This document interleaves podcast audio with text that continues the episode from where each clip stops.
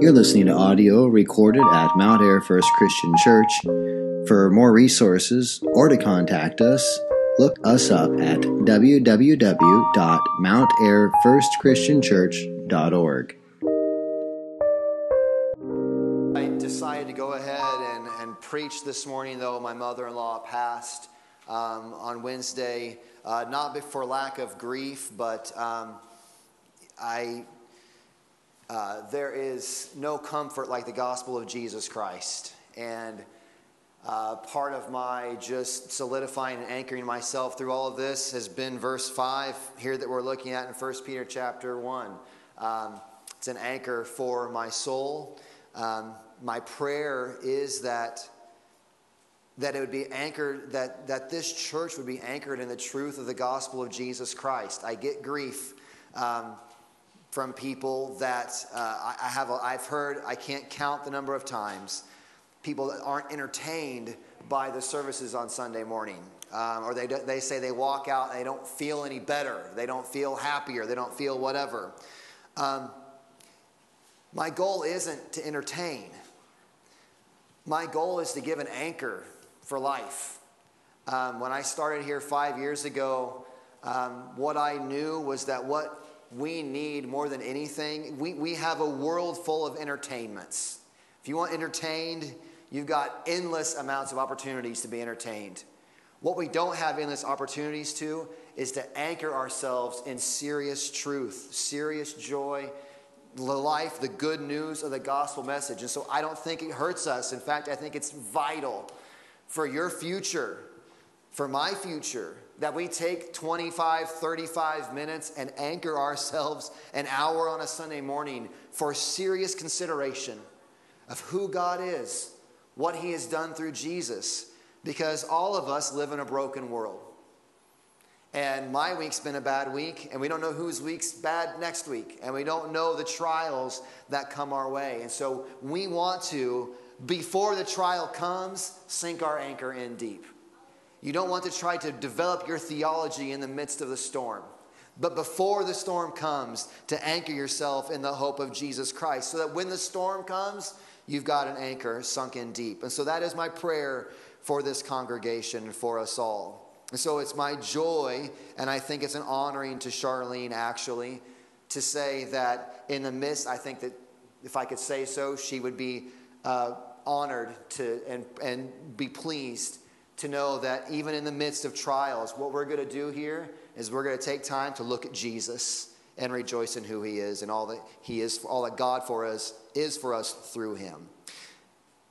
That is way more preamble than I ever give. First Peter, because this is not about me, but I share that. Now let's get into the word. First Peter chapter one, verses three through five. Blessed be the God and Father of our Lord Jesus Christ. According to His great mercy, He has caused us to be born again to a living hope through the resurrection of Jesus Christ from the dead, to an inheritance that is imperishable, undefiled, and unfading, kept in heaven for you, who by God's power are being guarded through faith for a salvation ready to be revealed in the last time. Grass withers and the flower fades. The word of our God stands forever. So this morning we're going to finish working through, Lord willing, we'll be done here with verse five. We've been several weeks now in verses three through five. We've really slowed down here right up front, but we've done so on purpose. My point in slowing down is that Peter is writing a, a broad, sweeping, rejoicing for the church that he's writing, these churches that are scattered here, the dispersion. He's, he's writing to them this broad, sweeping, rejoicing to anchor themselves into.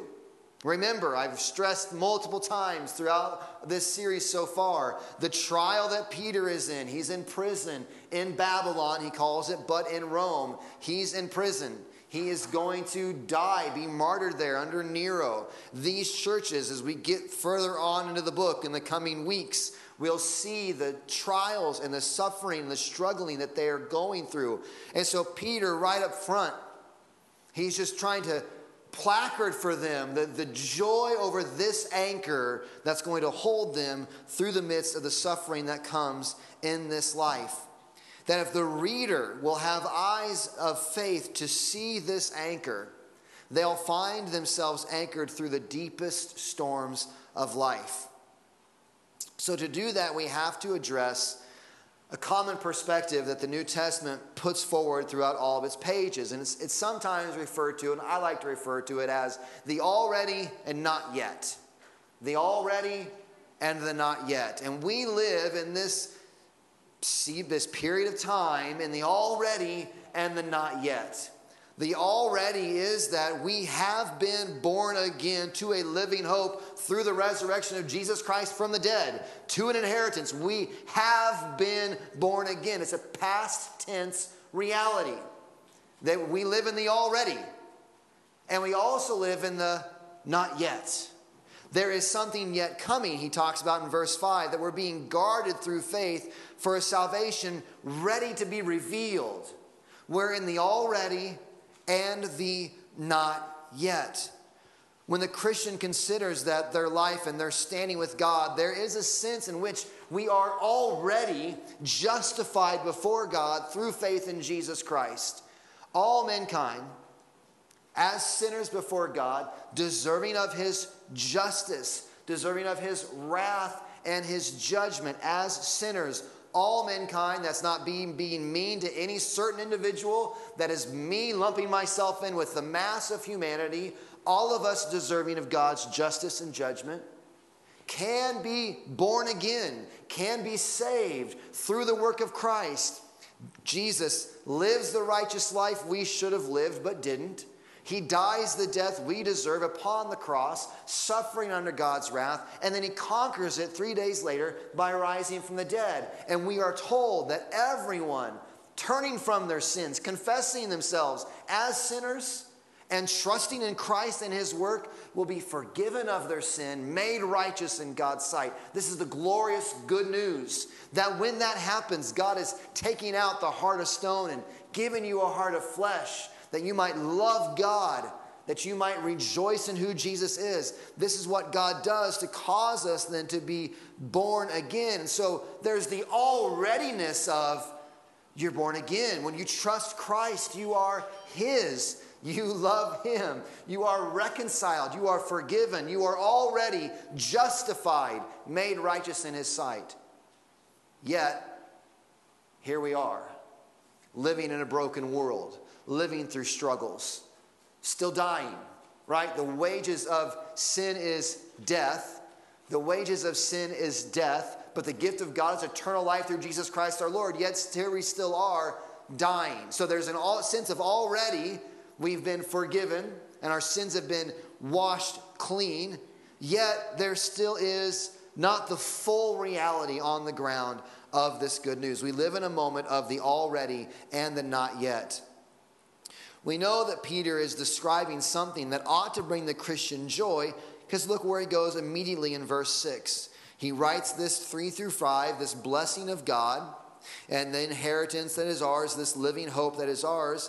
And then he says, in this you rejoice. Now that's next week, but there's something being described here in verses three through five that Peter is just certain that if you are God's, in this you'll rejoice. In this, we rejoice. He's writing about something here that causes the believer in Jesus to rejoice even in the midst of their present difficulties. How can any truth be big enough? How can a truth that is already and not yet bring this joy? Well, I've got four ways that this already and not yet truth brings us joy. The first way that this already but not yet reality brings us joy is by the glories that it is, the, just the glories of its reality. And that's what we've spent the past few weeks talking about in verses three and four. We're able to rejoice in this reality that Peter speaks about because of how glorious it is. Remember last week we were talking about this inheritance that is ours. It's a living hope. It's not a hope that that maybe you have out there, then you achieve it, and then it dies away. It's an ongoing, living hope, and we know that because it's tied to the resurrection of Jesus from the dead, but also this inheritance. It is imperishable, undefiled, and unfading. Qualities that we cannot imagine. Everything we could ever achieve or hope for or want to get in this life is perishable, it is defiled, and it is fading. Defiled meaning it is sinful. It does have, it has sinfulness attached to it. Everything we could ever get in this life, perishable, defiled, fading. But this inheritance has qualities beyond what we can even imagine. It's, it's imperishable. It's undefiled. It's unfading. The glories of what we have here in heaven kept for us, there is nothing of greater value that a person can accumulate than the inheritance that is given to the one who is brought into God's family through faith in Christ. There is no greater inheritance than this one, because this is one that is unlike any other inheritance. So where the already but not yetness can bring us joy because of the glories of this inheritance that is already ours but yet not fully realized. Think of the greatness of this inheritance. But secondly, it brings us joy because of the security of this inheritance. What is found in Jesus brings great rejoicing because of the security of what we find. The end of verse four, it says here, this inheritance is imperishable, undefiled, and unfading. It's kept in heaven for you. Kept in heaven for us. But then you go on to verse five, it says, who by God's power are being guarded. That's attached to the, the you there. You're the, the this inheritance is kept in heaven for you, and then you are being guarded. You are being kept. The inheritance is kept for you, and you, as the person, the believer in Christ, you are kept for it. It's doubly kept for you. Think of the security that comes with this inheritance. Not only do we, is it glorious in its existence, but it is kept for us, and we are kept by God's power for it. I mean, you could write the movie line, couldn't you, of the person who's, I mean, we could, you probably could tell all kinds of of hard, awful stories of people acquiring an inheritance, or somebody wins the lottery or whatever, and they drive to go collect the lottery, and I don't know, it blows out the window, and on the way to the trip, it's, it's, the, it's all gone. In the middle of receiving the great inheritance, it just disappears. It was wonderful to think you'd won, but then now it is gone. They weren't, it wasn't, it was, it wasn't kept. And, and maybe on the way there, God forbid, something happens to the individual. They had a great inheritance waiting for them, but then they didn't make it to get the inheritance. Maybe it was guarded, but they weren't guarded. And this is not the reality of this inheritance. It is kept for us, and we are kept for it. It's like having an inheritance that not only is guarded by an army to keep it for you, but that then the army comes and sees you on your way to make sure that you get it.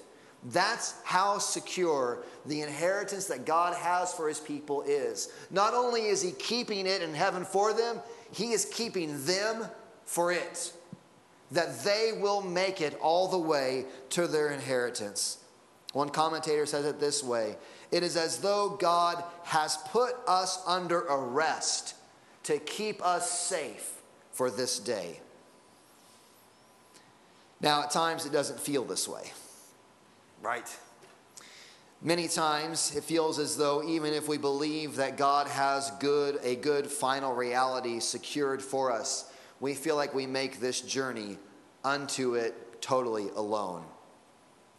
But that is not what Peter says. He reminds the readers that as they go through their suffering, he says to them, this inheritance, it's kept for you, and you are being guarded by God's power to achieve it.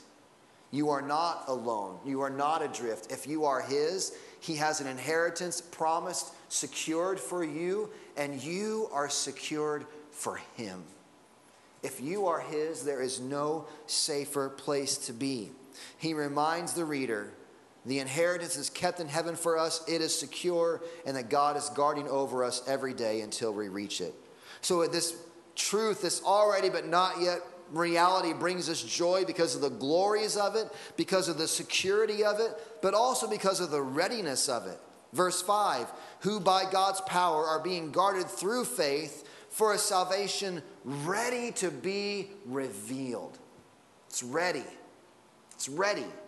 Why is that important? Well, there's a certain imminence that is, that is in this passage.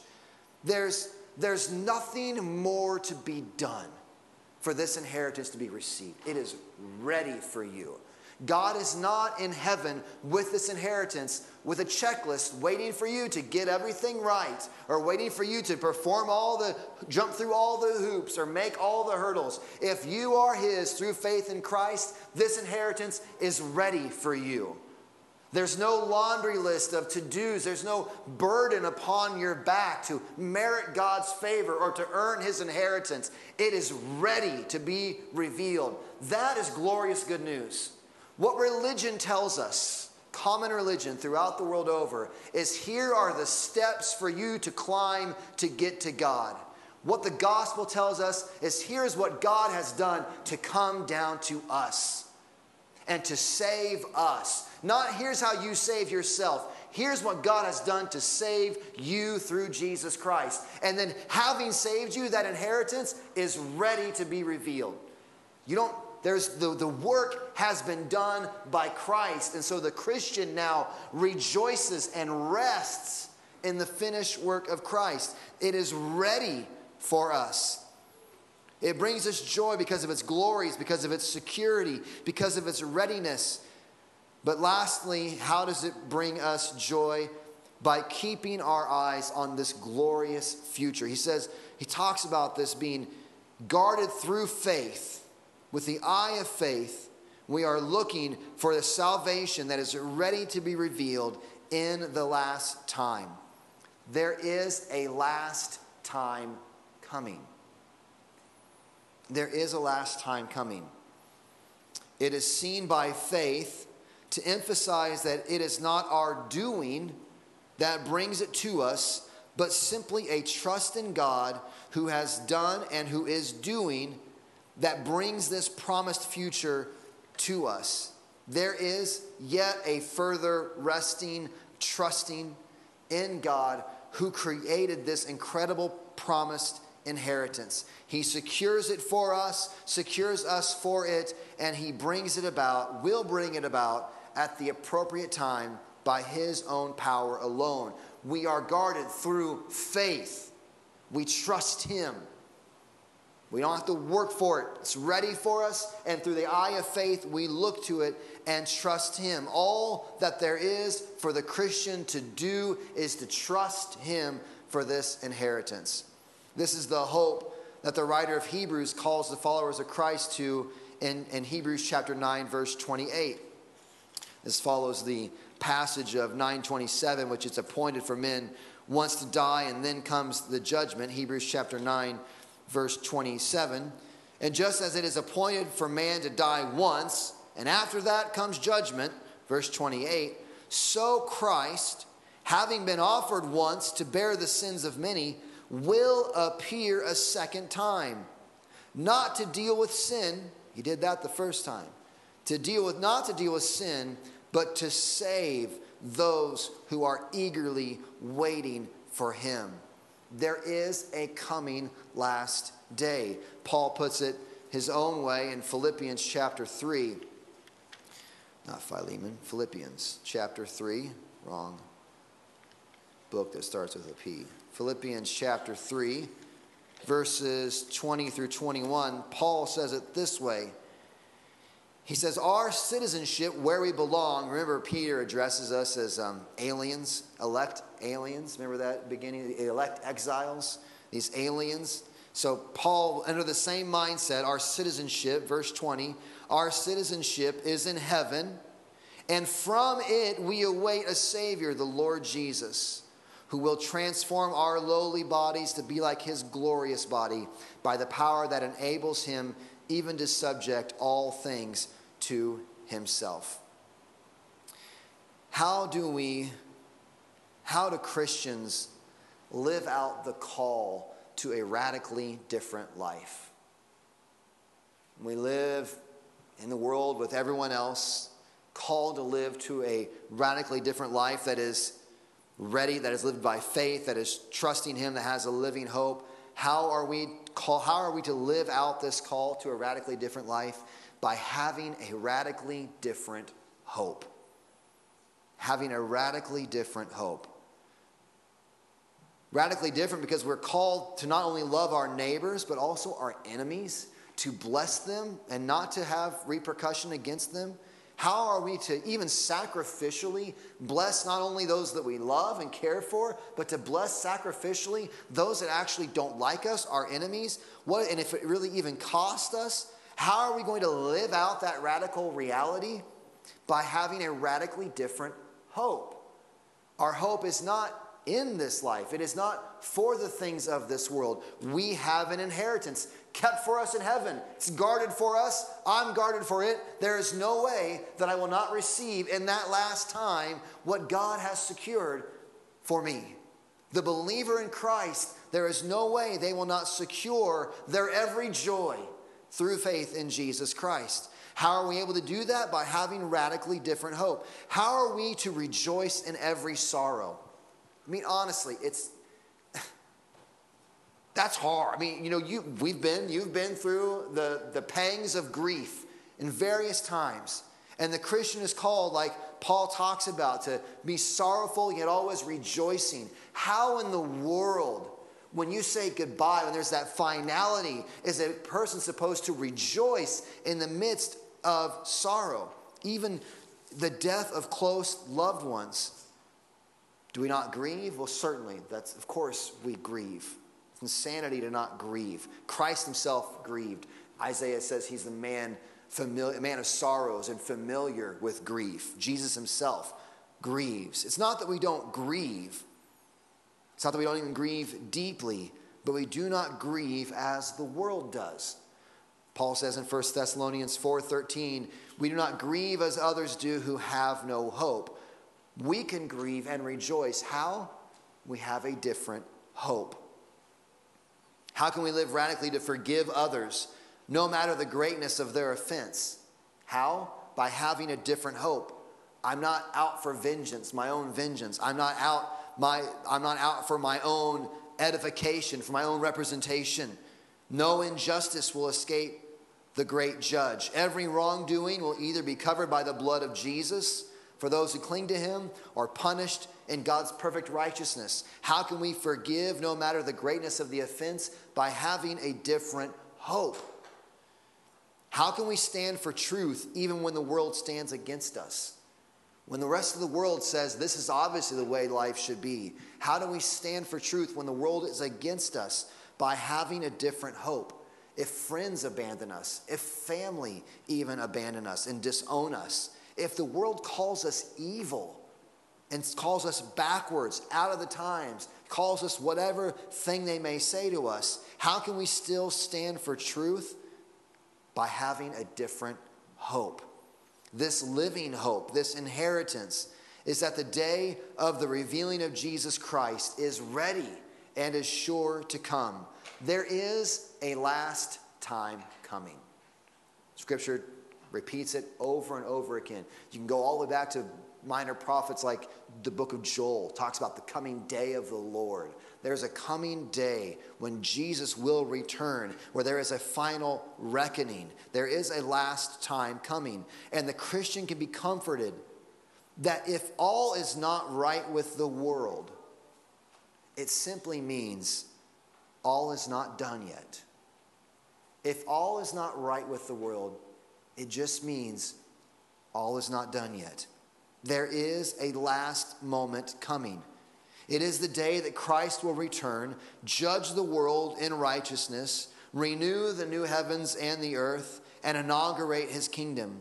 And on that day, he will resurrect all mankind, and those who are his will enter into their inheritance, it having been kept for them, and them having been kept for it.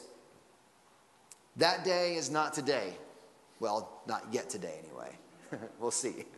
So far, that day is not today. So far, that day is not today. But that day is ready. That day is glorious. That day is secure.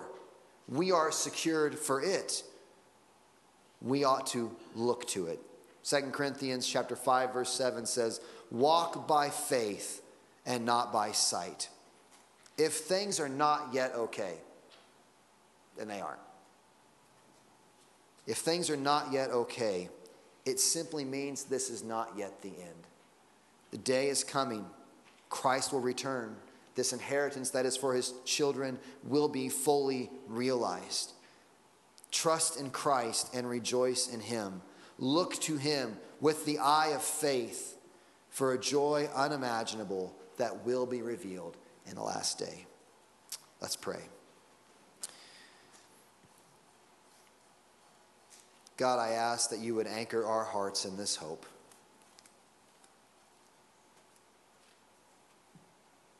There is an inheritance that is not earned, that is not merited by any of our works, only the work of Jesus Christ.